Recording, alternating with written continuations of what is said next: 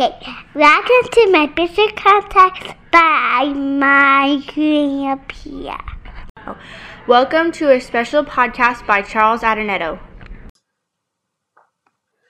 Hello, this is an excerpt from the October thirteenth, twenty twenty-one J P Roundtable.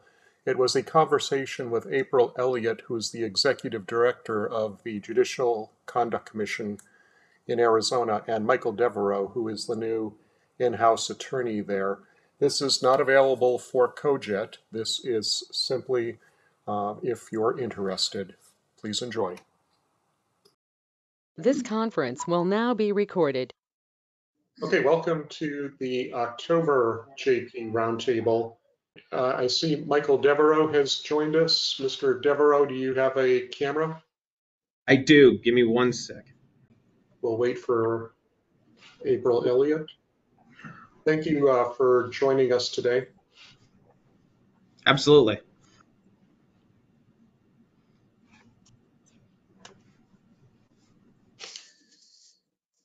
You wanna? Um, how long have you been at the at the commission?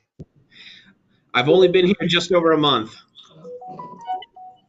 Okay. And and we have been joined by uh, April Elliott. Thank you for joining us. Congratulations on your promotion. Thank you. Uh, so, so tell us about your new position. Okay, so I took over for Margaret Downey as uh, Executive Director for the Commission on Judicial Conduct. Uh, for the last about seven years prior to that, I had served as disciplinary counsel and was primarily responsible for the investigation of the bulk of the complaints that the Commission received. So now in Uh, this role, I oversee the office.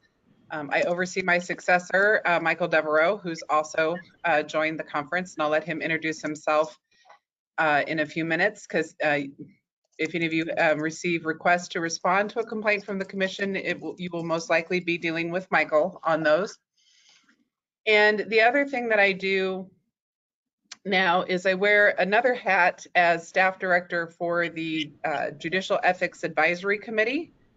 It is a Supreme Court committee, and it sort of works a little bit opposite of the C J C in that uh, we uh, screen ethics inquiries from judges about their own prospective conduct to try and keep you out of trouble um, so that you don't get a complaint.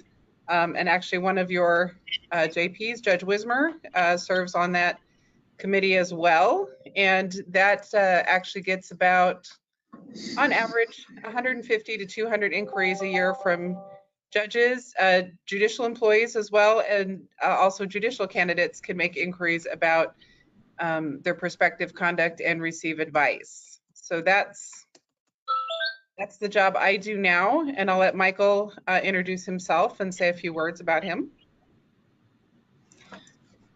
So good morning, everyone. So my name is Michael Devereaux, as April just said, and, and as I was talking about before, I joined the commission about a month or so ago.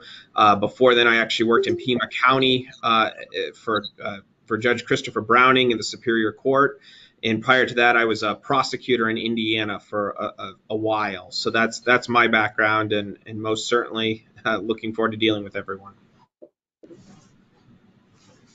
All right. Um, thank you. And. Uh, Miz Elliott, uh, I did send you an email to, to get the conversation going, and we don't have a formal agenda, uh, so just if anyone has any questions or uh, for Miz Elliott or Mister Devereaux, please just go ahead and ask. But I'm intrigued by the, the recent changes to the conduct code that does allow judges to uh, respond to statements made to clarify the record. Um, can, can you opine on, on how that's going to work? I have reservations about how that's going to work, actually. Um, so for those of you who uh, aren't aware, and I don't know if uh, Judge Adenetto sent around um, uh, the order from the Supreme Court, uh, the changes to the code will take effect January first. And this came about, there was a Supreme Court committee, uh, the Task Force on Countering Disinformation, to make sure I got that correct. Um, and they looked at some different things and wanted to make some amendments to the code to allow judges um, to essentially be on the same footing as judicial candidates to respond to certain attacks that were made, um, because certainly in this day and age, um, with so much uh, disinformation or misinformation out there, um, it has put the judiciary as a whole in this country um, under attack and undermining the public's confidence in that as an institution. So the task force wanted to um, make some changes to allow judges to respond to some attacks. And so what the what the code currently says um, under Rule two point ten is it does basically put some limitations on what a judge can or cannot say about not making a public statement that might reasonably be expected to affect the outcome or impair the fairness of a matter pending or impending in any court, or make any non-public statement that might substantially interfere with a fair trial or hearing.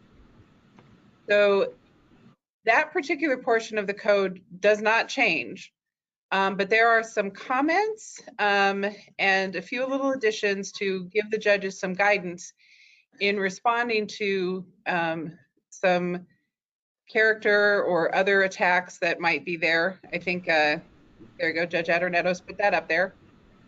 So it adds to Rule one point two, which is the rule that talks about promoting confidence in the judiciary um, and avoiding impropriety and the appearance of impropriety. It adds a comment, um, and as you may remember, way back, we'll take you way back to new judge orientation when you learned about the code, that there's sort of the the canons, which state the overarching principles, the rules with the black letter law, and then the comments, which offer interpretation and guidance.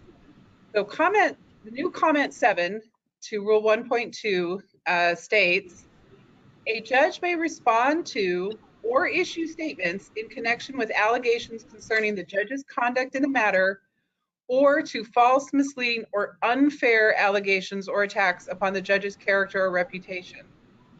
Consistent with Rules four point one and four point three regarding judicial campaigns, a judge's response or statement at any time that counters attacks on the judge's actions, character, or reputation may serve to restore or maintain public confidence in the judiciary, subject to the requirements of Rule two point ten, Paragraph A.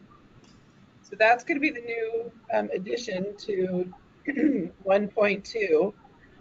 And then two point ten is going to uh, change subparagraph E a little bit. Um, to say that subject to the requirements of paragraph A, a judge may respond directly or to a third party in writing via social media or broadcast media or otherwise to allegations in the media or elsewhere concerning the judge's conduct in a matter or to false, misleading, or unfair allegations or attacks upon the judge's character or reputation. And then it also modifies comment three to that same rule. Um, that says, depending on the circumstances, the judge should consider whether it may be preferable for a third party rather than the judge to respond or issue statements in connections with allegations concerning the judge's conduct in a matter, or to false, misleading, or unfair allegations or attacks upon the judge's character or reputation. And again, consistent with Rules four point one and four point three regarding judicial campaigns, a judge's response or statement at any time that counters attacks on the judge's actions, character, or reputation may serve to restore or maintain public confidence in the judiciary, subject to the requirements of paragraph A.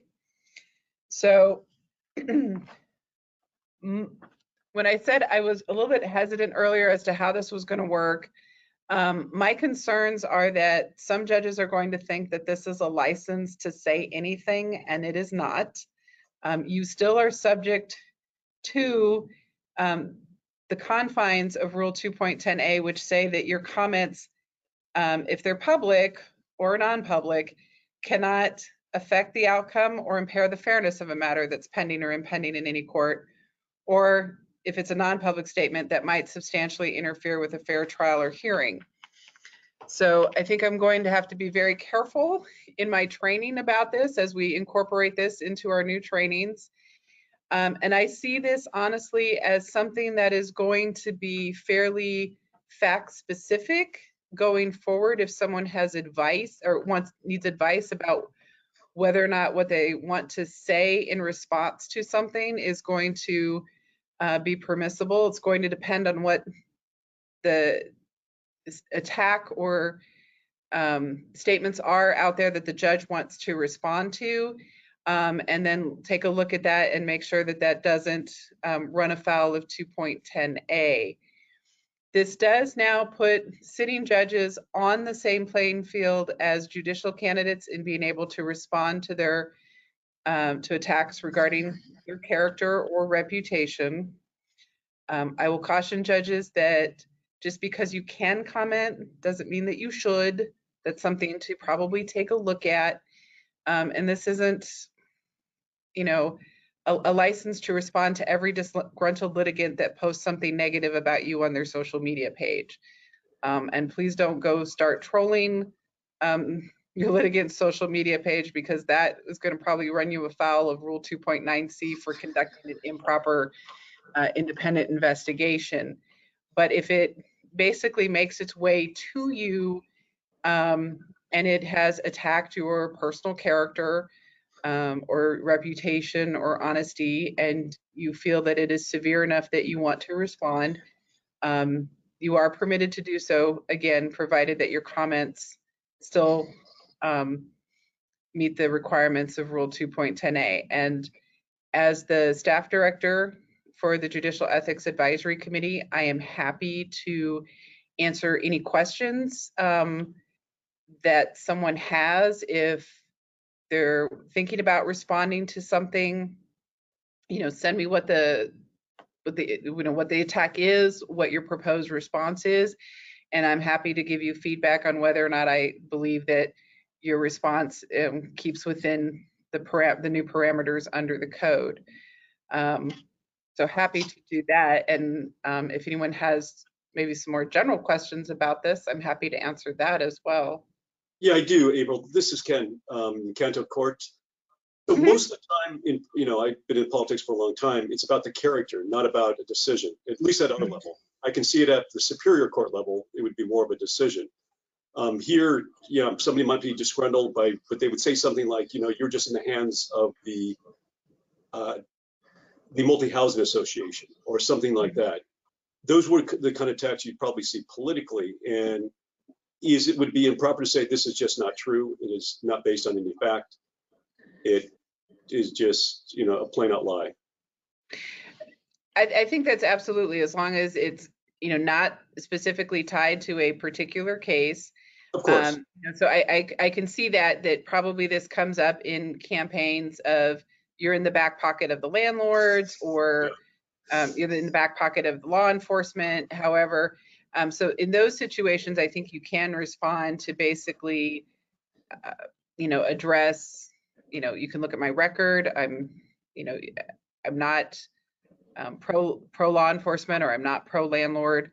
Um, and again, this um, it can be either through you or through a third party, such as I see um, Scott's on here. It can be through the court's public information officer as well.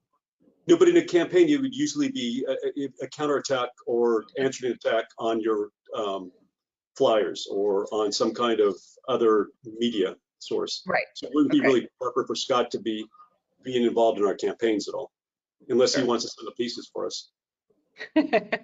That's true. So for strictly campaign, it, it would definitely need to come through you or your committee. So, um, and a lot of times uh, we've seen this. Um, I think it comes up more in the context of maybe higher up with attacking appellate or Supreme Court decisions, yeah. uh, where it is maybe more often the court's public information officer that's responding, or you have other people responding on behalf of the judge because the judge can't necessarily comment on um, the particular facts of a case, but um, a friend who's a lawyer or something may be able to draft something to educate the public of, you know, this is how it really works, not how it's been portrayed, things of that nature. But it, certainly it, in a campaign, it, you can, you know, put out that, you know, my opponent says X, and that's, you know, not true. So.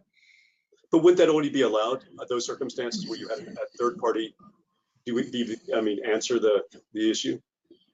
Since it is not you as the judge making the statement, it's a third party.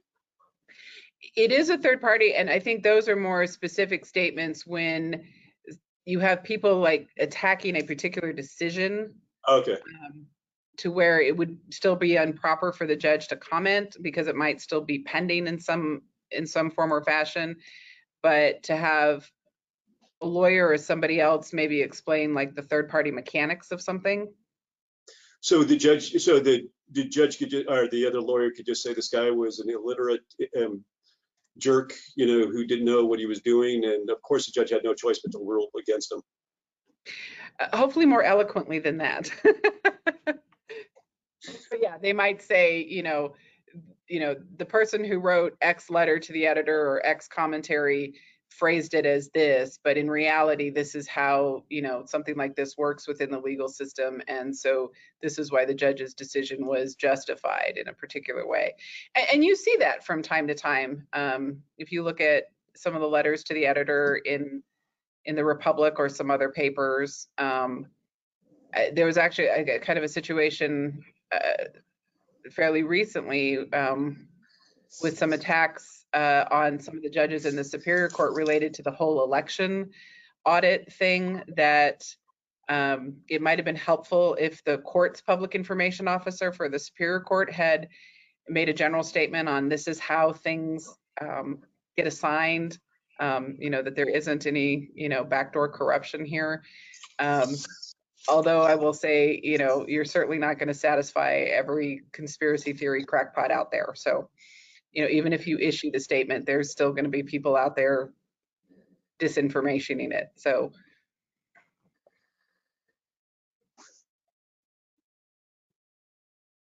I'll risk a question, I guess, on a, a, a different rule that was changed recently.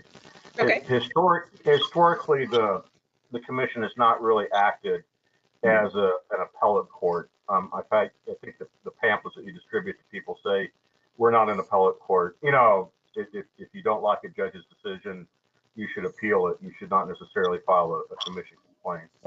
There used to be a rule um, that said the commission shall not take action against the judge for making erroneous findings of fact of, of, or conclusions of law in the absence of fraud, corrupt motive, bad faith on the judge's part, unless such findings um, are such an abuse of discretion that they would warrant disciplinary action. That rule was was removed um, in a rule change petition, um, I think at your request. And I was just kind of curious what what the background on that was and why that rule went away. I think it was caught up in the time where there was a, a judge in California that made a really bad ruling about a swimmer uh, right. coming on the swim team um, who had uh, either sexually assaulted or raped somebody and was sentenced to nothing.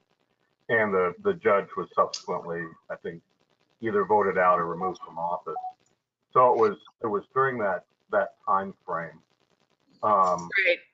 I think that got tied into um, a request that we had made, honestly, to change our rule regarding press releases, somewhat as a response to that. For for those who may not be aware, there was the um, swimmer from Stanford University who um, was alleged to have had uh, sex with an unconscious female. Um, and when he was charged and later sentenced, I believe he it was a very minimal um, sentence, um, very minimal amount of time in jail and then probation. And it was quite the uproar. Um, I believe you are correct that the judge was later um, voted out of office um, or recalled. Um, I do know that the California Commission received something like uh, close, it was well over six thousand, closer to seven thousand complaints regarding that judge's decision. And they ended up issuing um, a fairly detailed dismissal order basically explaining that, uh, you know, the judge's decision in that case was within the parameters of what the law permitted for that offense. So it was not an illegal sentence.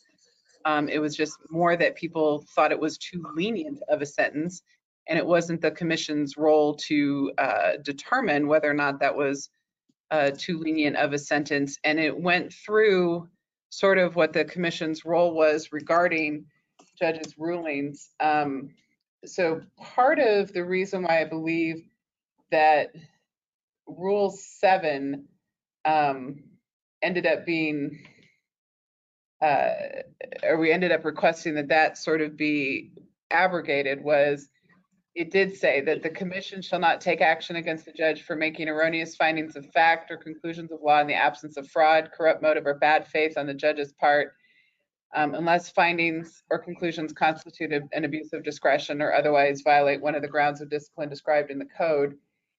That was a holdover from the prior version um, of the code. Un under the current version of the code that was adopted back in two thousand nine, uh, comment three to Rule two point two uh, now states that a good faith error, a good faith error of fact or law does not violate the code.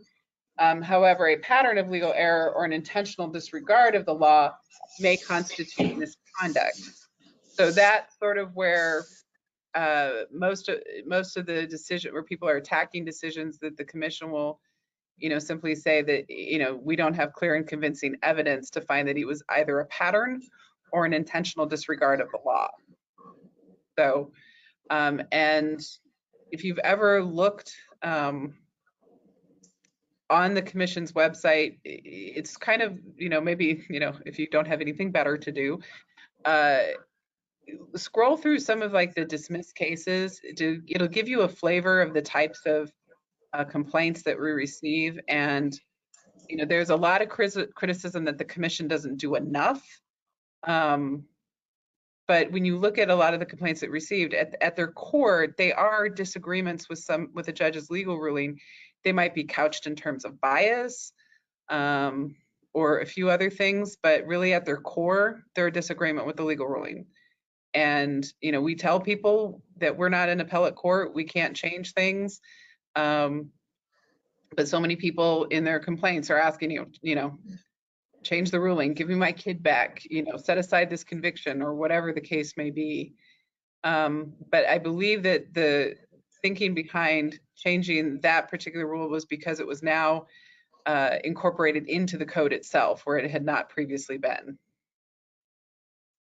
Hopefully that answers your question, Judge Williams. I don't remember. Did you did you comment on that at the time? I can't remember. I can't recall. No, I was in in I was lost in eviction land. Um, I, I, I, I would have commented on the time had I noticed it had been filed. Um, but um, no, I was. We were. We, some of us have been in this eviction haze for about eighteen months, where we're we're just now coming out of that. Well, and you may be going back, so I, I suspect that wave will kick in at some point. I, I don't know. Um, one I, of the I, things that, oh, go ahead. Whoever had the question. No, you you continue. I was saying one of the things um, that we've uh, talked about a little bit with the Judicial Ethics Advisory Committee and I've talked to Paul Julian a little bit about too, was in light of the upcoming election, we would like to actually, um, a few years ago, uh, Margaret, my predecessor, had put together a brochure that she had put on the C J C's website and also distributed to uh, the county recorders. And it was basically guidelines um, for candidates seeking judicial office to simply clue them in that there was a code that would apply to them. Um, and to give them some information um, about that, uh, because I, so many people, I think, seek office, maybe not necessarily understanding that there are rules and regulations that are going to govern you um, if you are elected, and then will retroactively apply to what you did during your campaign. Um, so there was some discussion that maybe a brochure isn't necessarily enough in this day and age that people may need something more interactive um, or more visual. So um, I've talked to Paul Julian about using uh, Ed Services to put together a video for judicial candidates that kind of highlights um, some of the typical mistakes that first-time judicial candidates often make. Um, you know, not having the appropriate sign, advertising uh, endorsements from law enforcement, um, things of that nature, um, and put that out there as well in hopes of uh, maybe eliminating or alleviating some of the um, problems that you see with judicial candidates, because I, I know that it is frustrating uh, to the sitting judges to say, you know, we're hamstrung by the code, but my opponent isn't, and the damage is already done by the time you acquire jurisdiction over them. So we do recognize that. Um, and for those of you who don't know my own personal background, uh, before I came to the commission, um, I was in Pinal County. I, I did a variety of things. I was in private practice for a period of time. I was with the public defender's office for a period of time. And uh, I was a justice of the peace pro tem for about three years. And a superior court judge for two years. I actually lost my election. So I have been through a contested election. I've walked a mile in your shoes. So I, I do understand where you're coming from sometimes in, in those election matters. Um, so just kind of wanted to throw that out there because I know next year might be an election year for many of you. Um, so we are looking at trying to provide some more education um, to the candidates that they are required to comply with the code. Hi, this is um, Michelle Reagan. So I would, I want to say, first of all, um, I think your idea that you and Paul Julian are working on is a great idea. I encourage you to actually um, get something into the county recorders. My only comment would be um, next year it's kind of too late. And what I mean, I'm saying, you know, better late than never, I suppose. But the sooner you could get that information out there, Um, because as you know from running for office before, um, these elections have already started. And um, so, you know, I may or may not have a, a person that um, has filed to run for McDowell Mountain, and just on getting on his Facebook page and looking at some of the things that he wrote, I'm like, dear gosh, are you kidding me? And I think it's because he just doesn't know. You know, there's just, you just, I mean, yeah, he can do it now, but should he um, prevail? I mean, all that stuff is out there. And that's just, I think, bad for the judiciary as a whole. So the quicker you could get that guidance to the county recorders, even if it's a flyer that they hand out from the front counter in the packet when people are possibly um, filing for these positions, it, I think it would help the whole system. Right, they they do already have the flyer, um, but it's it's some it's one of those things where we send it to the recorders. Um, you know, they say they will hand it out. We like to believe that they do. We can't always necessarily make people read them, you know. So um, that's why we were hoping maybe an, an added video might might help, because so many, you know, people now are are more visual than than reading something. Um, and working on that, but uh, we do definitely, you know, think some education is out there.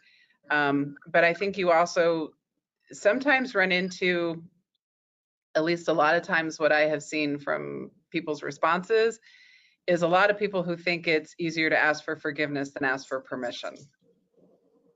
Well, if I could just offer something else as well as just furtherance of the conversation, just a, an observation, and that is, well, I think also there is value in getting it out to the county recorder's office. They can send out the flyers and whatnot.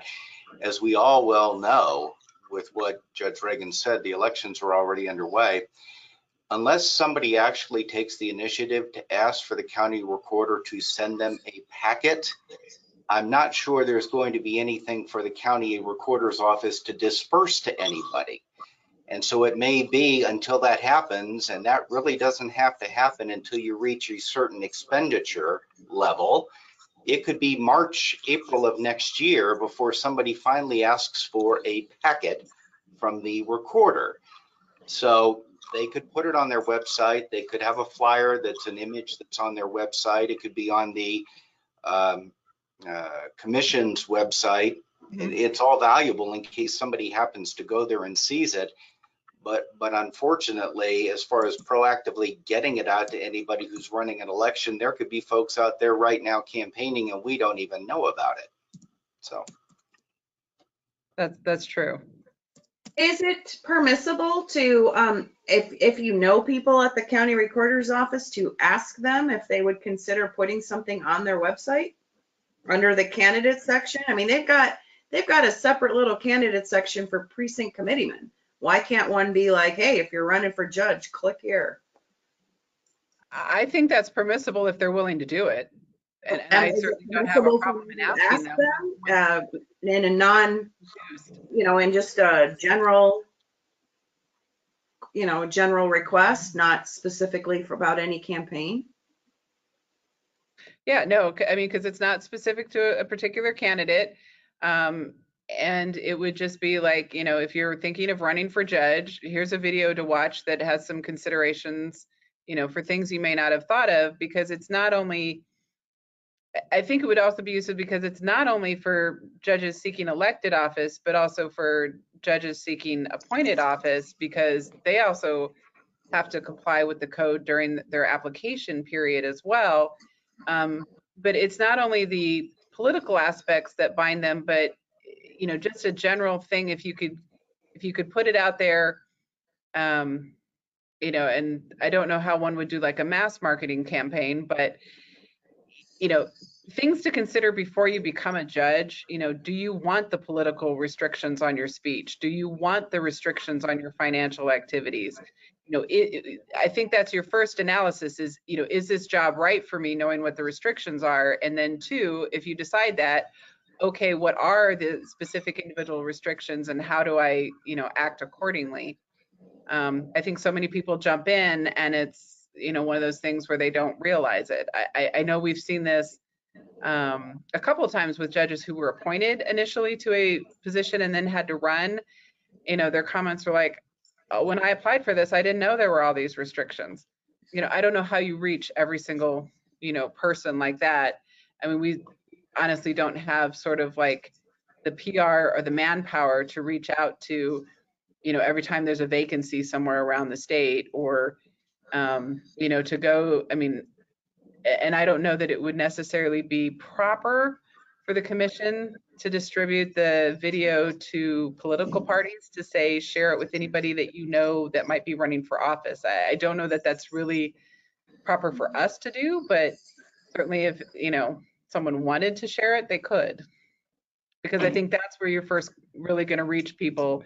Are these are the people that started showing up at party meetings and, you know, to make the connections in order to run. But I don't know that it's proper for us to reach out to the parties and say, show your potential candidates this video.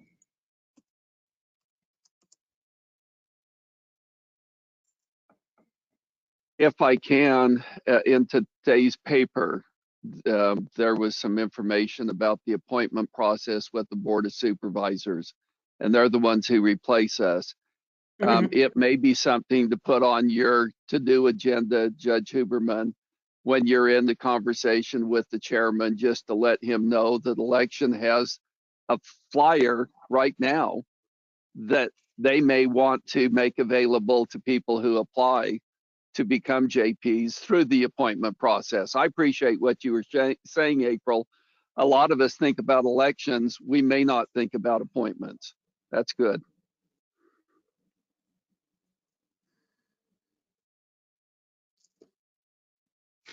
All right, and uh, do we have any questions for uh, Miz Elliott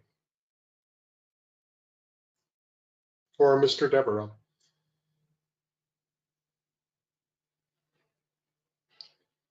All right, and, and uh, Miz Elliott, I'd also ask you to, if, if you wanted to talk about any um, trends that you see or, or information that, that you wanted our judges to know. Um, well, some of the perennial judicial ethics issue, it, demeanor, comes up all the time. Um, so just sort of a reminder uh, that that's, you know, probably the biggest area of complaints that we see.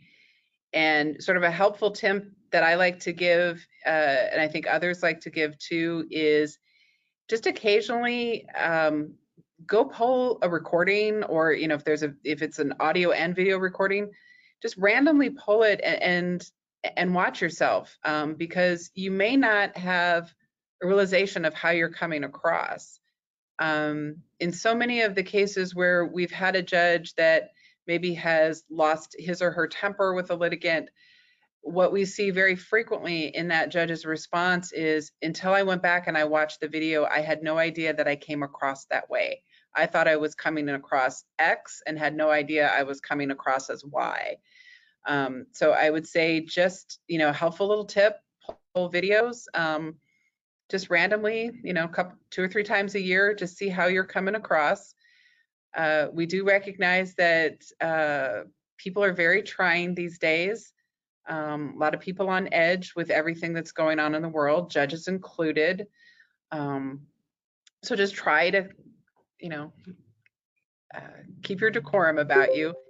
The other trend that I would say that we're noticing um, statewide is honestly an uptick in complaints from court employees about a variety of things.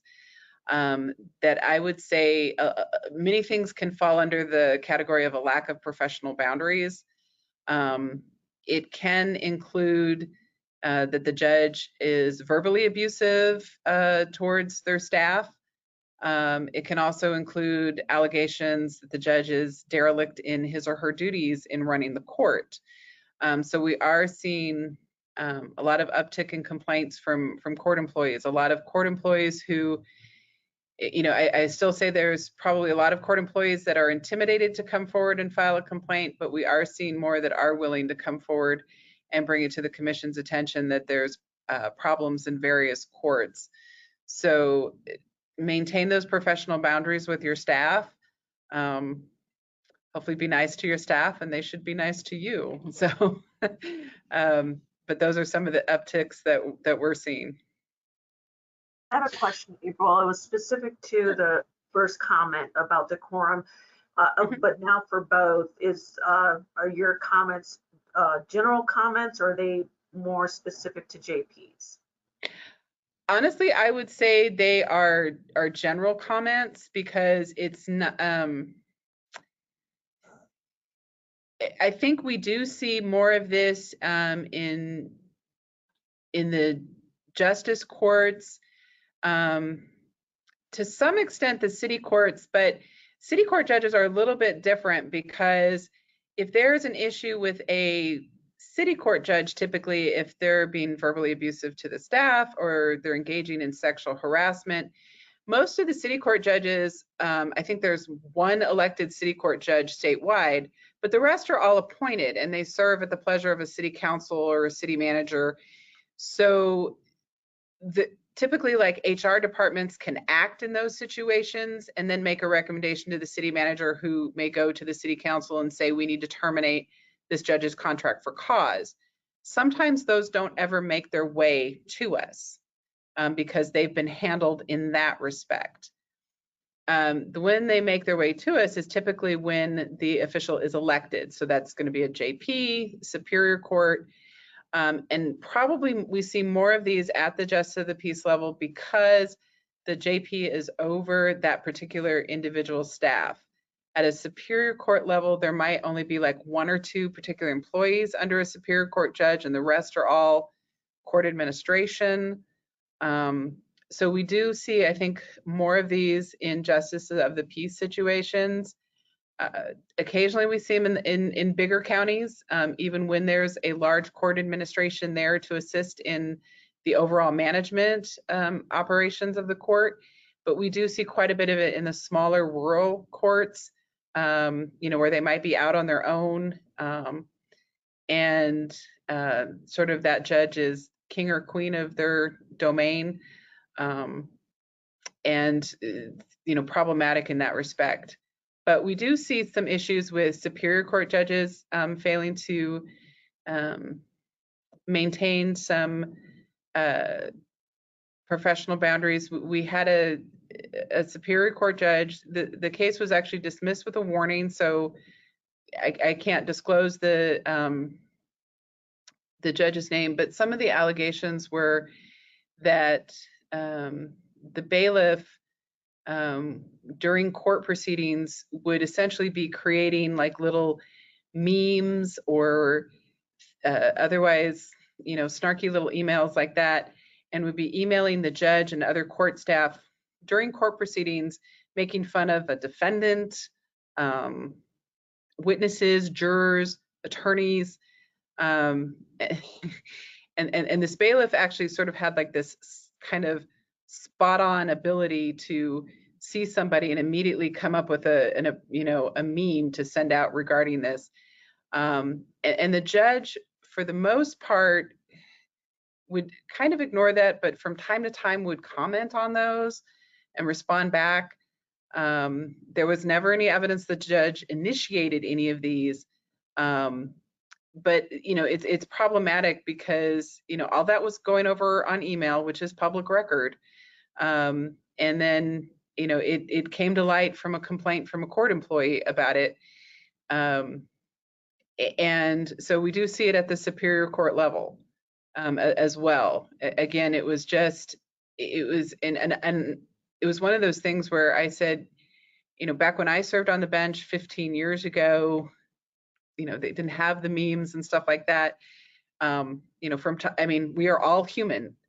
Um, and from time to time, you know, we'd pass notes with my clerk or somebody like that, where you might make a snarky comment about somebody that was appearing in your court. Um, And I thought, well, you know, thank God for those days, you know, because the Post-it note got ripped up and put in the trash. However, interestingly, um, so I had kind of said that about the Superior Court judge, that had she just stuck with, you know, Post-it notes and not sending emails where there was a record, um, didn't excuse the conduct, but might not have gotten her in trouble with the commission. But interestingly, I came across doing some other research, something I didn't find when her case was pending, um, an old case from about twenty years ago from another jurisdiction in which the judge and his staff were doing the same thing, the passing Post-it notes, making snarky little comments about people appearing in their court. And as it turns out, the court reporter was fishing those Post-it notes out of the trash and keeping them, and then eventually went and made a, um, a complaint to that particular state's Judicial Conduct Commission, who Um, publicly um, disciplined that particular judge. So, you know, I'm like, well, the Post-it notes wouldn't have saved somebody, you know, either. Um, and what we often see in these situations with court staff is there, there's a member of the commission that likes to say everything was fine until it wasn't. You know, it was like this particular employee might have been going along with it, might have been participating in whatever the issue is. And then suddenly something happens and that person is like, okay, I'm, you know, I'm out and I'm taking you down with me. Um, so, you know, that's sort of, uh, a lot of these do start somewhat with a disgruntled employee for some reason. So, but, you know, so just, you know, I would say the Post-it notes don't save you anymore either, because, you know, somebody might be fishing them out of the trash and keeping track of them. Um, And I get it, you know, like I said, you know, you might have, you know, a lawyer that drives you up a wall um, and you get off the bench and you vent to your staff about it. Um, like I said, we're all human and we'd like to believe that, uh, you know, that kind of stuff can, um, you know, that you can do that. But once in a while, you, you know, if, if you've crossed the line there, you know, you might get an employee that's going to report you for it. So. And I would say when the Superior Court judge, it was, it was prolific. It was almost every court date. I mean, there were just volumes and volumes of the emails from between the bailiff and the clerk and the judge. And um, it, it was just, you, you wondered how the judge managed to actually conduct a calendar. So. Well, the, the interesting thing about that story is you did have a judge reading their emails. Um, does the, does the yeah, does does would the commission agree that reading your business email is an important function of a judge's job? Absolutely. Um, I, I think a, a judge recently got a, a comment regarding that. That uh, especially um, with the pandemic and everything, you know, moving remotely and so much. Um, important information being distributed via email, I think it's very important that you get judges that check their uh, work or professional email frequently, and I would say at least once a day. And um, does every complaint require, uh, does the commission ask for a response to every complaint? No, we do not. So just um, a little kind of insight into how this works is, so we get somewhere between three hundred fifty to four hundred twenty-five complaints a year. That's sort of our average over the last uh, ten, fifteen years or so. The vast majority of those are resolved without needing a response from the judge. And so it, it's a situation where if we take a look at something and we can resolve it without a response from the judge, we typically make a recommendation to the commission. It's usually the ones that are recommended to be dismissed. So these are situations where somebody, you know, might be a, a flat out disagreement with a ruling. It might be the judge was rude to me and we got the recording and we listened to it and judge was not rude. More often than not, it turns out the litigant was rude. Um, so a lot of those are dismissed, in just simply because we asked for a response from somebody. Um, in certain cases doesn't necessarily mean that it's going to result in discipline. It, a lot of times it just simply means we need more information than what we're able to get from, from the complainant, from court records, or from a recording. Um, and we're not allowed to, we need to have our own record, I guess, at, at how things happen. So sort of like between my experience, Michael's experience, a lot of times we can assume that, you know, X happened and this is why, um, but that doesn't, you know, our assumption isn't part of the commission's record. So sometimes we need the judge to say, yes, X in fact did happen. Um, and, and, you know, that is something that the commission can then, you know, take into consideration or, you know, hang their hat on. Um, you know, for example, it might be, uh, you know, the uh, a, the judge is married to somebody that's in the public defender's office, and uh, she never said anything about that on the record. Um, you know, it might be something where I personally know the judge. It might have been somebody I appeared in front of um, when I practiced as a lawyer, and I might be able to say, I know what this judge is. Custom and practice was that she did make this advisement, but I can't specifically avow to you that it happened in this case. So we might seek a response from the judge in that situation to say, did you make the advisement? Did the defendant waive it? Any conflict?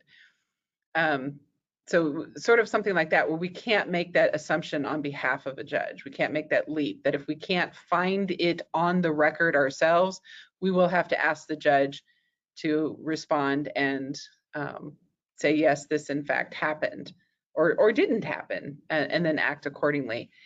Um, I would say we have probably, of like, you know, three hundred fifty to four hundred complaints, we might be seeking responses in somewhere between seventy to ninety of those. Um, and, uh, you know, if you have questions about the response, or, you know, we can't tell you exactly what to include, but we may be able to give you some guidance on what the commission, you know, might be looking for, or to help narrow things. We do send out a response suggestion sheet. And one of the big things that I would always say is, we do tell you in the response suggestion sheet not to attack the particular complainant.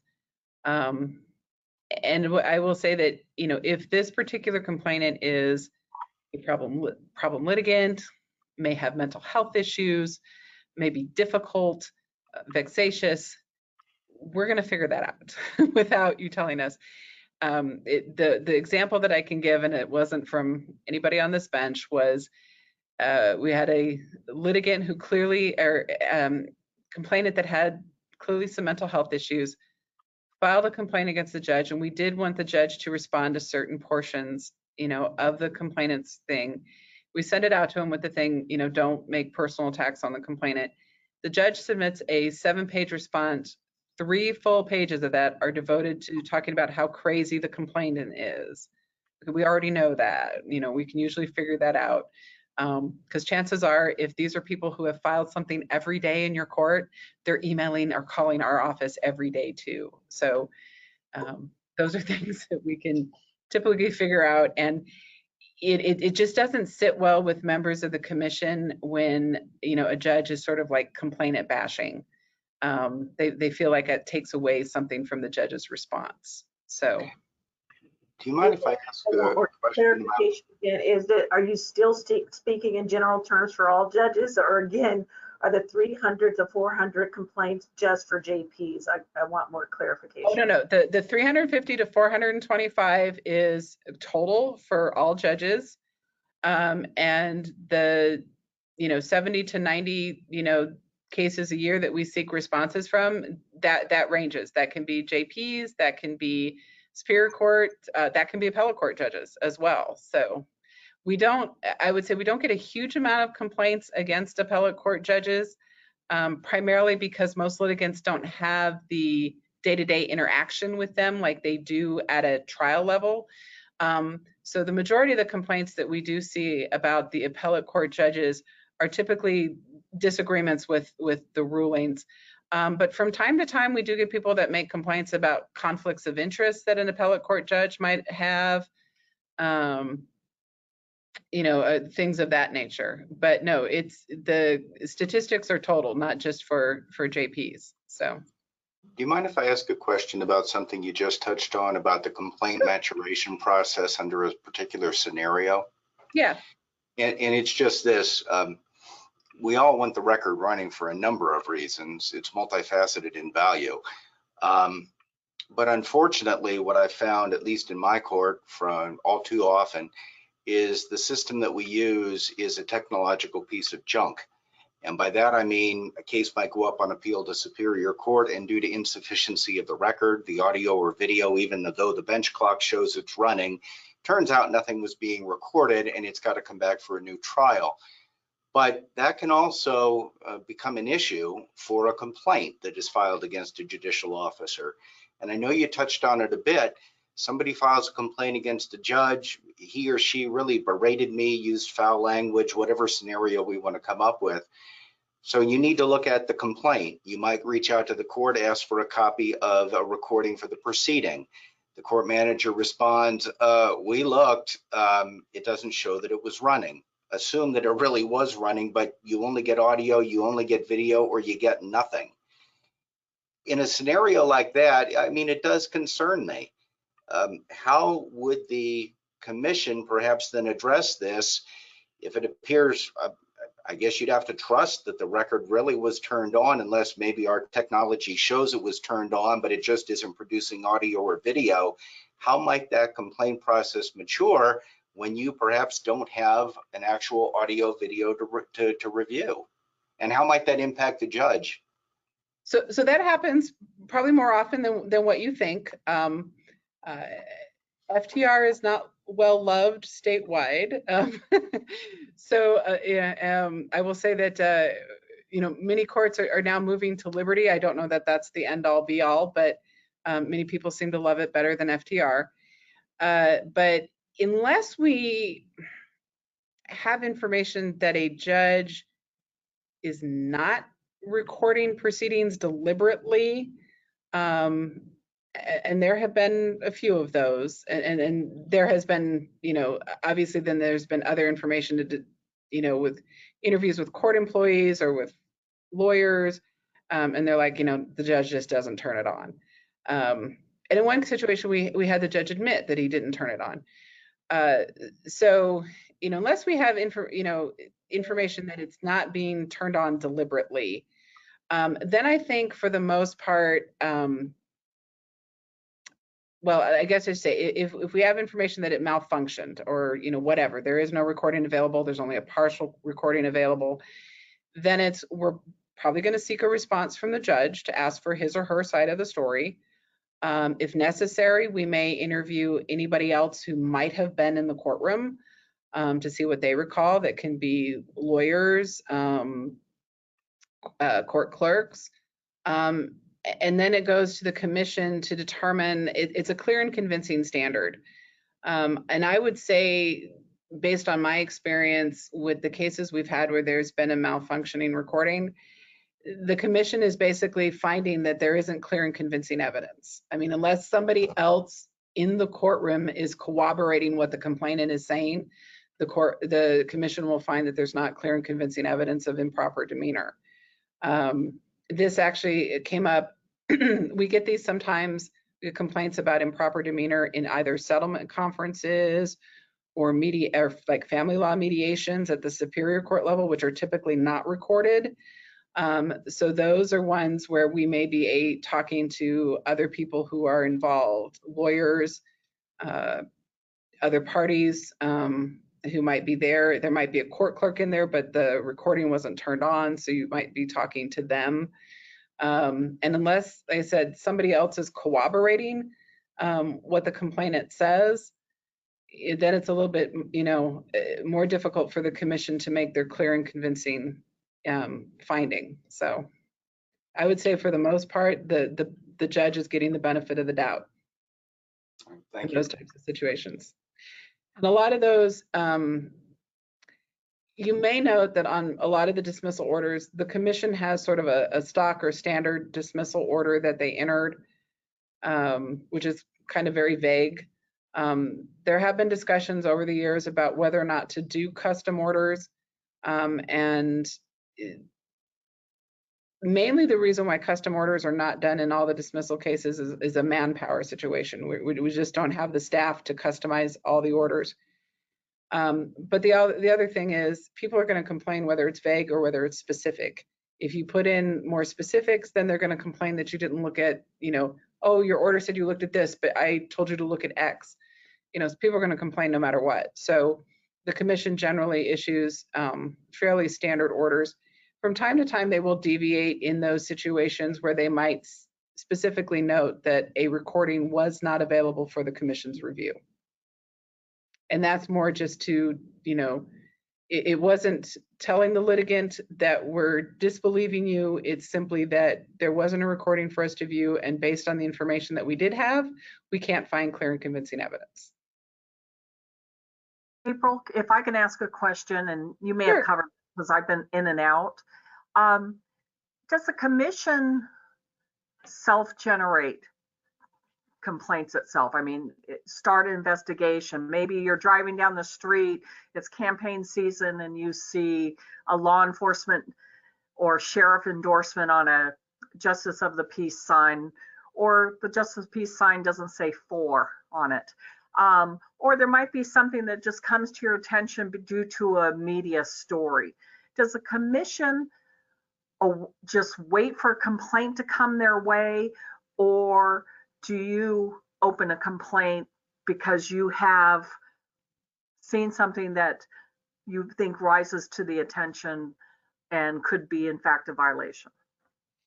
The commission does have authority under Commission Rule twenty to initiate a complaint. Um, and, and typically, there are two ways that that can come about.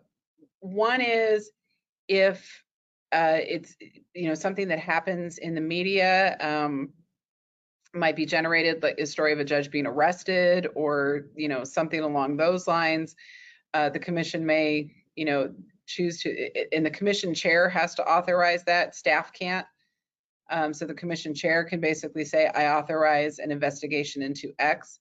The other way it can come about is if the commission is investigating a complaint regarding, um, let's say, you know, Uh, improper demeanor, and something else crops up during the course of that investigation, then there's a little more latitude to potentially, you know, investigate.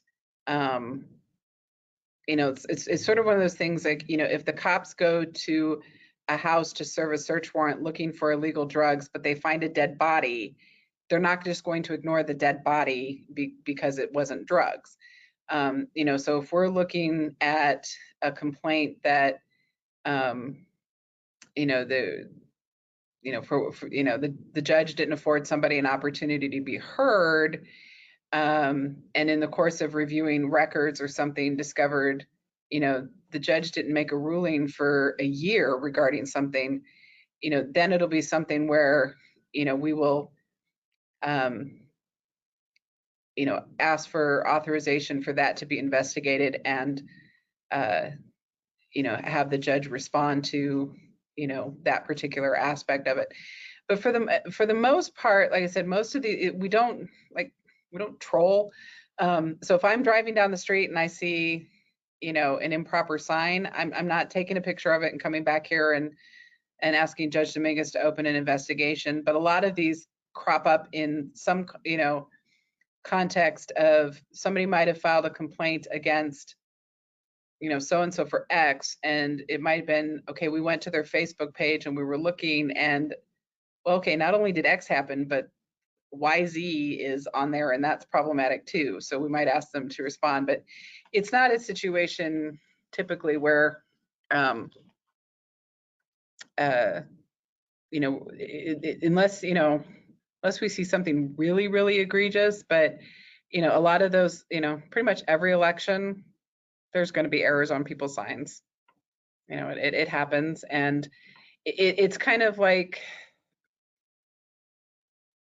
we do from time to time get complaints, and some and a judge might respond and say, I'm not the only judge who does that. I don't doubt that, but it's kind of like what I, you know, I'm like, I don't have complaints against other judges for this conduct right now. I have a complaint against you. So I will be investigating, or, you know, we will be investigating this particular complaint.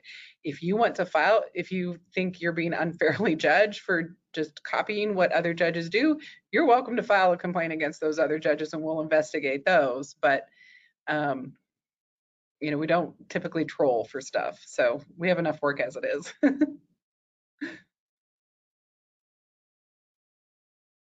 I, I was surprised to hear how many requests you get at, at the Judicial Ethics Advisory Board, because there are not very many formal opinions. So do you only do the formal opinions when somebody specifically requests a formal opinion, or how, how does that work? So for the most part, um, a lot of the times people are just asking for in, informal advice. Um, so um, to give an example of something like that, you might get a uh, judicial law clerk that just started and said, Uh, I just started clerking for one of the Supreme Court justices. Um, post-employment, I'm going to go to work for X firm, and this firm has a lot of cases pending before the court. Uh, can I have my future firm pay my bar dues? You know, something like that. I, I can. I will typically answer informally because there's already written ethics opinions on that that say, you know, a law clerk in that situation cannot have their future firm pay their bar dues while they are clerking. Um, but, it, you know, we do ask that if you want a formal written opinion from the committee that you put the request in writing. Um, and then that goes to the committee itself to determine whether or not a formal opinion will be issued. Um, and, and just because you've requested one doesn't mean the committee is going to grant it and do it. Um, a lot of times they will say, no, we're not going to grant a formal opinion, a formal written opinion in this. We're going to direct that you give informal advice.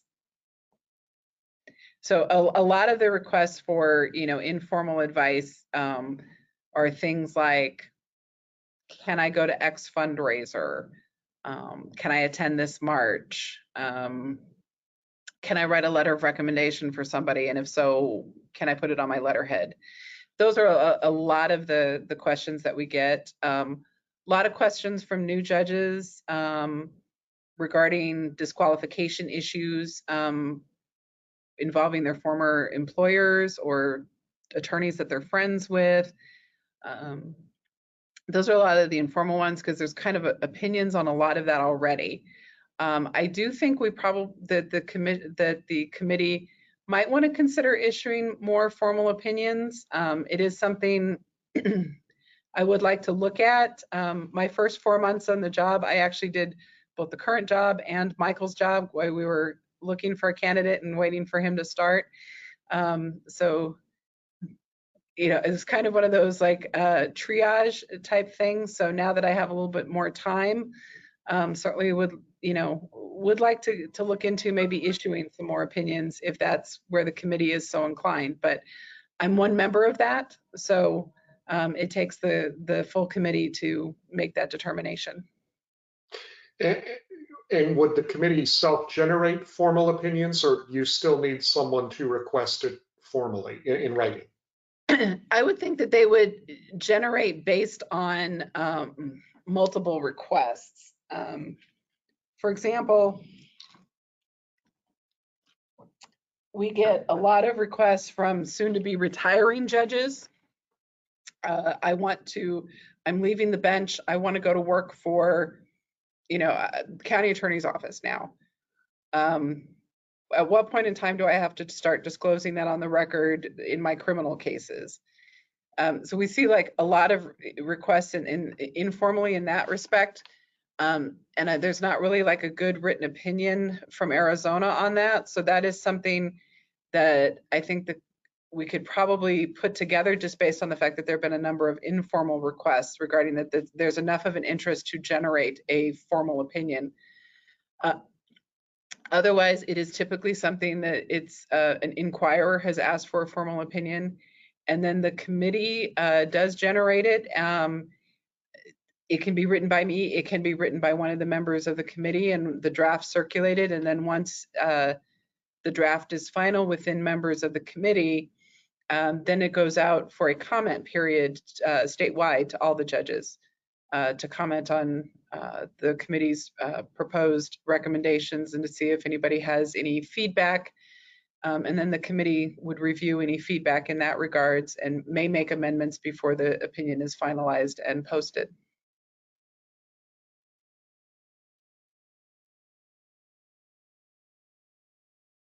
All right, thank you. Um, do, do we have any other concluding thoughts or uh, any other concluding questions?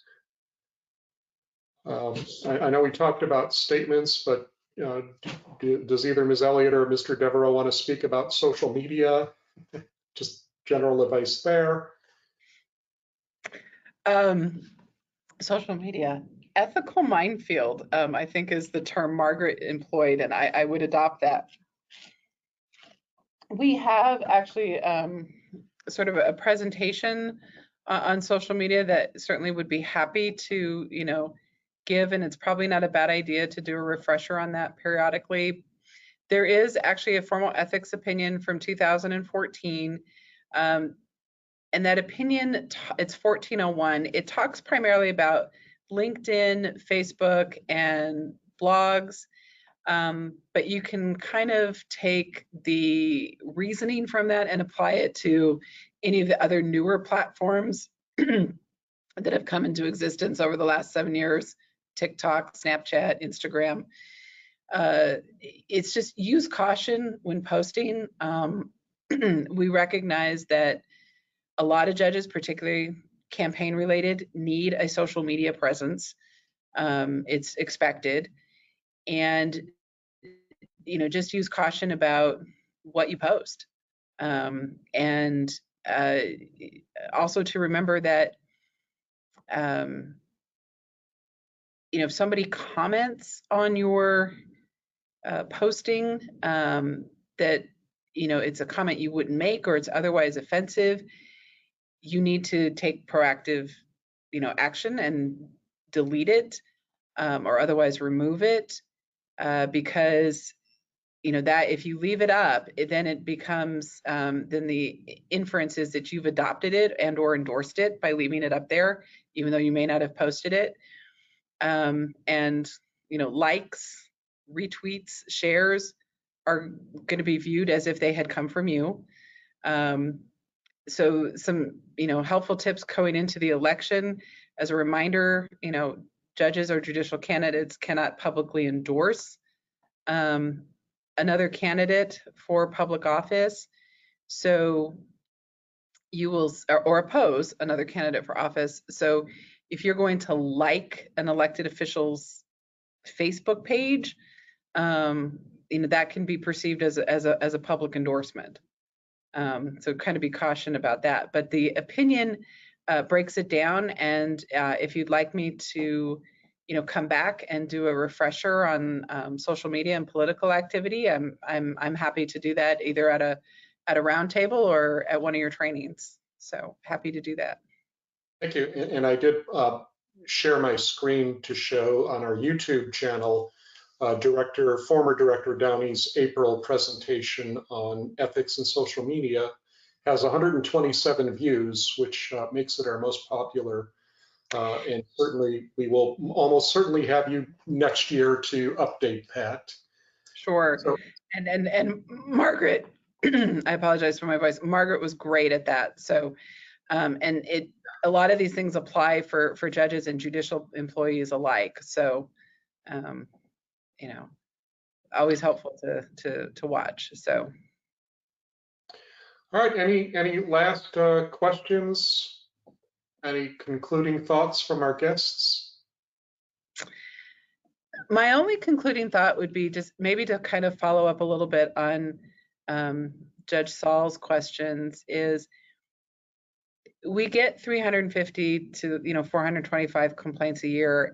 And when you think about the thousands of people that come through the court system in Arizona every day, all throughout the year, There, there are thousands that have interactions for, you know, traffic tickets, uh, criminal charges, family law matters, civil matters, um, that only three hundred fifty to four hundred twenty-five people um, file complaints. It is pretty remarkable. It, I think it says that for the most part, the judges in the state are doing things right. And, and I know that some judges may feel like they get picked on um, or, or things of that nature. And from time to time, it's it's you know interesting that um, you know a couple of months ago I got an ethics inquiry from someone and I was like, who is this person? Never heard of them, and looked this person up and discovered they'd been a judge for you know, about seven or eight years, and we never received a single complaint about this person. Um, so it's kind of one of those things like there are judges out there I I, I don't even know who they are, where they serve, because we we don't ever hear about them. Um, and then there are others, you know, unfortunately, that come through here, you know, quite a bit. Um, if you're a superior court judge and you have a criminal or a family law rotation, I would say we're bound to hear, you know, get a complaint about you, because those are the two areas most likely to uh, garner a judicial conduct complaint. They're also the two areas most likely to garner an attorney a bar complaint, um, just because people are generally unhappy. Um, and, and they take it out. But I would say, you know, you, the judicial officers in the state, when, when I look at what I see happening in other jurisdictions around the country, you guys are doing a remarkable job, and keep it up. So that, that's what I would try and end on a positive note, that um, overall, with, when you consider the number of people that come into interaction every day, the court systems, not that many actually end up filing a complaint with us. So you guys are doing a lot right, and keep that up. Well, April, I may have to spoil that, because yesterday my litigant got upset with me. He wanted to know why I wouldn't allow him to do defensive driving school when he was going one hundred thirty-two in a fifty-five mile an hour zone. So, you, you know, and we, we get a lot of people that do want to make a, you know, a federal case out of a speeding ticket. You know, they're, they're going to take it all the way up to the Supreme Court. Supreme Court's going to hear about it. And I'm like, yeah, you go for that. You try that. And, you know, see, and so many of our complaints are people like, and if you don't do something about it, I'm going to the media. Okay, go to the media. I, I you know, um, for the number of people who make that claim, I very rarely ever see stories about this. So, um, I, I will say there, there was there was kind of going back to the whole comment thing um, on judges being able to comment something. It, it just dawned on me a few years ago. The media gave quite a bit of attention, I thought a bit unfairly, um, to a gentleman who was upset. He was trying to get it was an older gentleman trying to get guardianship or conservatorship over his wife. Um, and because he needed to, um, he needed to basically be able to um, have authority to do some financial transactions, uh, the legal authority to do that. Um, I think some of the money might have been her separate property or something along those lines. Under the guardianship law and the conservatorship law, the court is required to appoint an attorney to represent the proposed ward Uh, they're required to have a physician's report talking about their the ward's condition. They're also required to appoint a court visitor, an independent person, to go and conduct an investigation. So the judge did all of those things. Um, and unfortunately, the cost of that can be shifted to the person who um, has made the request for the guardianship or conservatorship. And, you know, right, wrong, or otherwise, that's where things currently stand under the law. And he was upset about how much money the lawyer that was appointed for his wife was charging, um, and that he didn't think, you know, that she needed to have to go see a doctor and pay for the lawyer. And so there was a reporter who clearly had not done any legal research, but wrote like this, you know, story, and it got some airtime on the news. Um, you know, as you know, this is just the, the the system trying to deplete money from these people who have no money. Um, and that's something I think where it would have been really helpful had a court spokesperson responded to that to say, the ju you know, or the judge, you know, probably couldn't comment because the matter was still pending, but to have somebody else comment to say, look, the statute requires X, Y, and Z. It's not that the judge was trying to deplete this woman's finances unfairly. This is what the statute required, and the judge has complied with the statute. Um, So sometimes I think the media does put an unfair spin on it. And so that might be a situation where um, it would be helpful, you know, for a court spokesman, maybe not the judge, to just to, to respond and address the mechanics, because there was, uh, I saw as that story gained some traction on various things, like people on like the different like news sites would, you know, you would see like lawyers commenting, like the judge did what was required. There's nothing wrong here. Um, but the media isn't focusing on that. So that is something that I think the comments, um, hopefully the permissible comments, you know, may, the courts may feel more comfortable to address. Although, you know, in a situation like that, um, you know, it's still a question of, you know, should you comment on it? You know, would commenting on it make it look like, you know, the court's mean, trying to take her money? I don't know, I think it just would have been helpful had there been some sort of official statement to that saying the judge did exactly what the law required. And if you don't like the law, go see the legislature. Judge Adenetto, may I? Um, just one comment, and I know for April Elliott, um, this won't be the first time you've heard this. I just feel particularly motivated with you here to offer an observation, and so here goes. And it pertains to Rule four, and that is the independence of the judiciary is very important in court. And that's where that preservation of the independence of the judiciary needs to be recognized and needs to be maintained at all costs. The fact of the matter is, as we all know, in thirteen, no, I take it, twelve of fifteen counties in Arizona, Superior Court judges are directly elected. They are not appointed and stand for retention. All ninety-one justices of the peace in Arizona are directly elected. They run for office. Uh, statutes and the rules allow for these judicial officers and candidates to run uh, in partisan races. They identify with certain parties. They're allowed to engage in typical campaign activities. Respectfully, then, I think it's frankly absurd that the canons are written in such a way that we, for example, if we're motivated to do so, can ask for folks to carry our nominating petitions of traditional campaign activity, but we can't reciprocate and carry theirs. We can ask for endorsements if we want to, but we can't endorse, and yet we're recognized as elected officials. I don't think the independence of the judiciary is in any way compromised if it's a bifurcated approach where the independence is simply recognized in court proceedings and judicial officers do what they have to do when there is a basis, a reason for them to recuse themselves. They have the endorsement in a campaign from somebody that's going to appear in front of them. Of course, you recuse yourself from hearing that case. You do what's right. But I just, it's never sat well with me, it's my little mini editorial comment, it's never sat well with me that we can be elected officials, recognized as candidates for elected office. It's expected we engage in traditional elect campaign activities, and yet it's a one-way street. We can ask for help, Just don't bother asking us for it because we can't give it back if we want to. It makes no sense. Thanks. I, I hear you, and and I will say when I do, because uh, I've done this now like three or four times within the last few months, I've done the presentation for social media and political activity. And so when you go through some of the scenarios with people about what a judge can or cannot do, um, you know, you do, you know, like a couple like, you know, can you do this endorsement, or, you know, can you do this and no. And then it's like, can you give money to a particular um, candidate? And, you know, people are kind of like lulled into this, well, no, they can't do that. That's a public endorsement. And I'm like, well, yeah, they can. And they're like, well, what's the, the difference? And I'm like, I, I can't give you a good reason for the difference that, you know, contributing money to some, a judge is permitted to contribute money to somebody's campaign.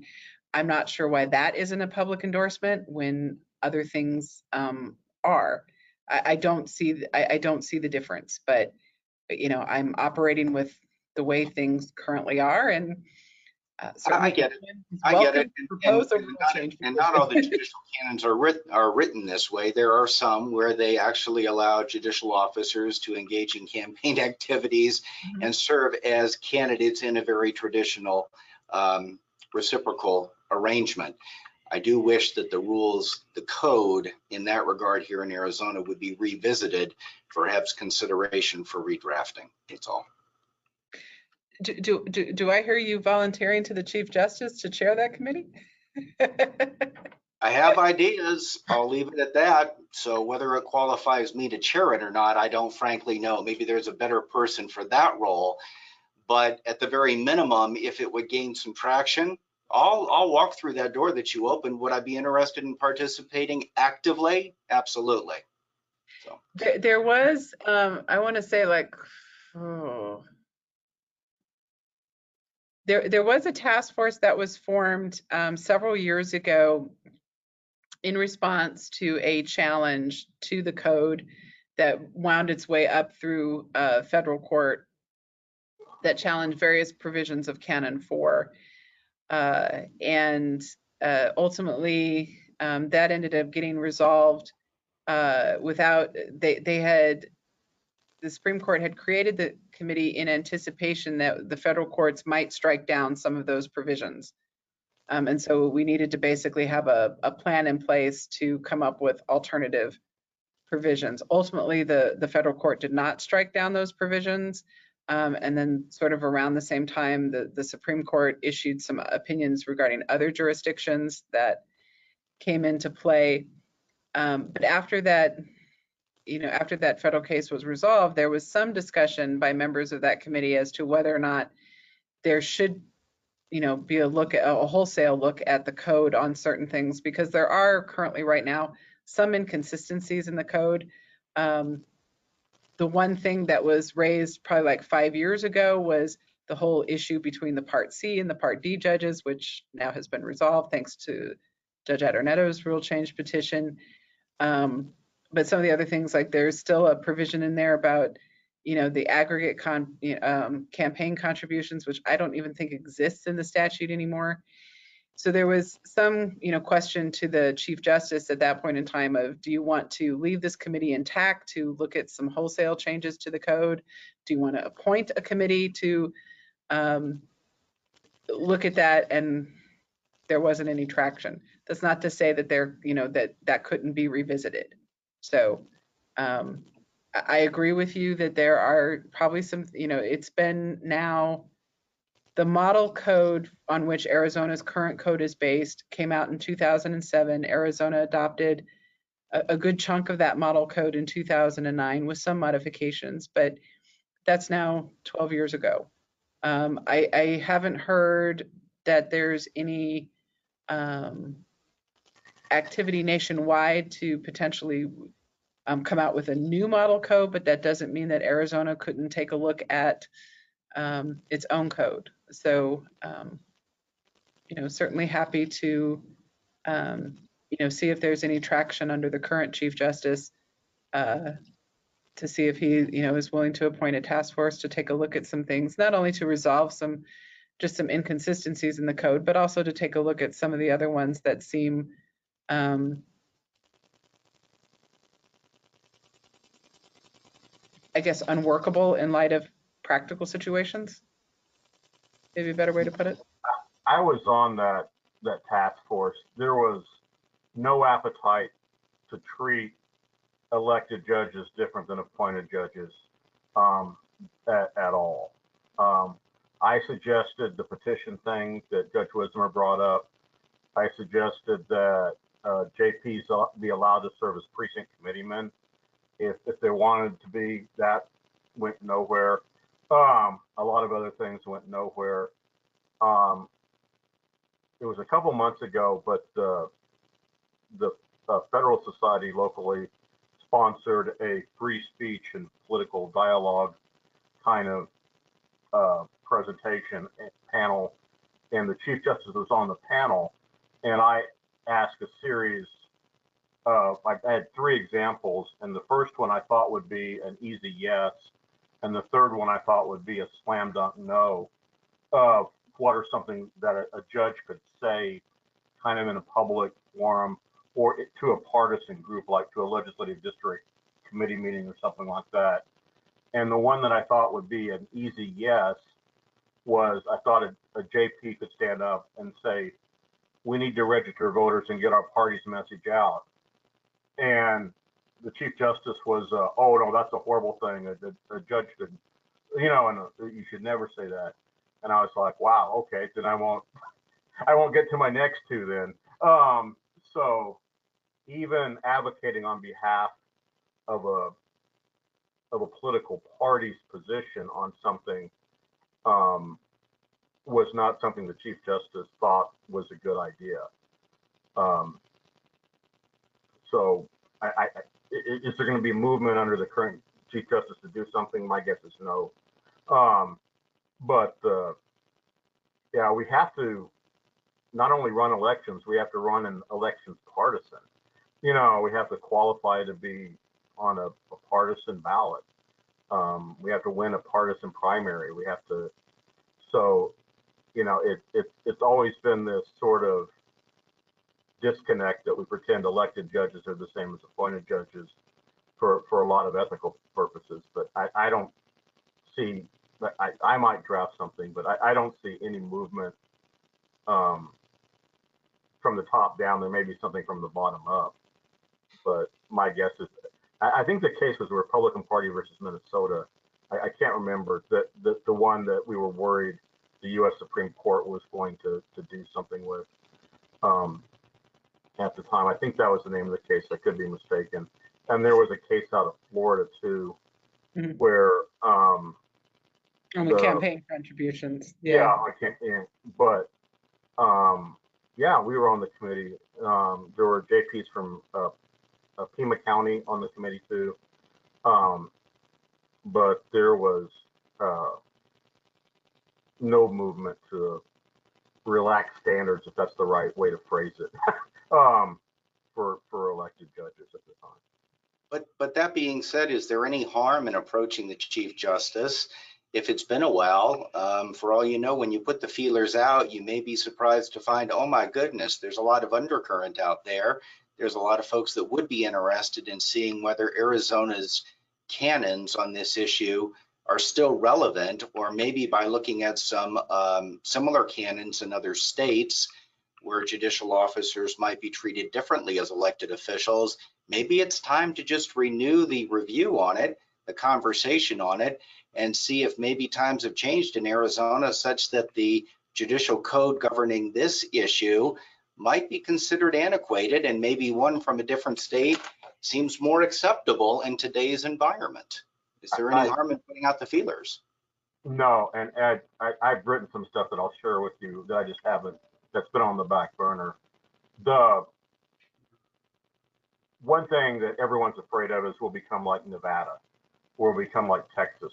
It, anyone who's ever been to Las Vegas, um, where they've been happening to do judicial elections, will be horrified by any of the television television commercials. They're, they're vote for me. I'm the pro-business judge.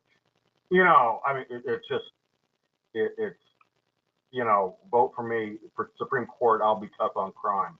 You know, it's it's, you know, I won't, you know, vote for me. I'll, I'll enforce the death penalty in every case. It, it's, it's just, it, it's stuff that's way, way over the line. And that, and that's how you get maybe the, the Ten Commandments judge from Alabama who keeps, you know, having ethical issues and stuff like that. I, there, there has to be, though, in my opinion, a balance between, you know, uh, we can do some stuff, but we can't do other stuff. And sometimes it's confusing what we can and can't do. And just going off the rails, like the judges that elect their, their like the states that elect the Supreme Court uh, by popular vote, and in the, you know, they have fundraisers, you know, and it, you know, it takes two million dollars for a Supreme Court seat and stuff like that. That's what everyone is afraid of, and that's what everyone wants to avoid. But I think there is a, a happy medium between the, the two. Sure. And, the, and, the, and uh, one last thing, though, is just to follow up on that. At the most basic level, recognizing that the, we are allowed to run for partisan, in partisan races, Uh, and I, I think everybody does. Um, so you're allowed to run in partisan races, but you're prohibited, as Judge Williams said, by the code, you're prohibited from serving in any capacity as part of the governing body, including at the lower levels of precinct committeemen. It's a very important job, though, but it, uh, you're still prohibited from serving as part of the governing structure of the party you're allowed to identify with. It makes no sense. Thanks.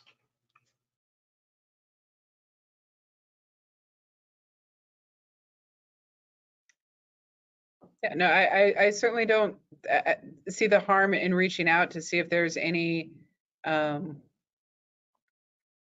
any interest in, you know, looking at some revisions to the code.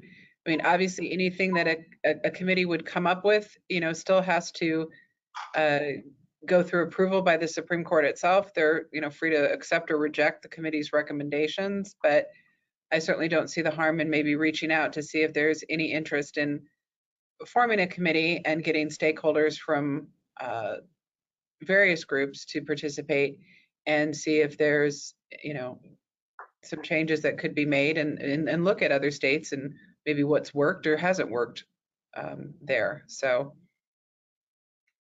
Right, well, thank you uh, so much to our guests. Uh, this was a, a fabulous conversation. I've, I've gotten a lot of positive feedback as, as the morning has gone along. So I really do want to thank uh, uh, April Elliott and Michael Devereaux for joining us this morning. And um, I was going to say, we look forward to working with you in the future. We, we don't look forward to getting mail from the Conduct Commission, but But we do love positive interactions, so thank you so much for uh, being with us, uh, and um, have a great day. Thank, thank you for you. having us. Thank you.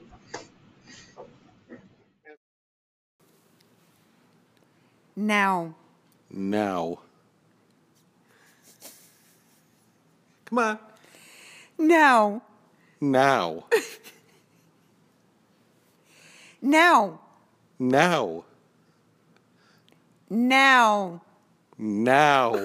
Not now. It's not now. No. No. No.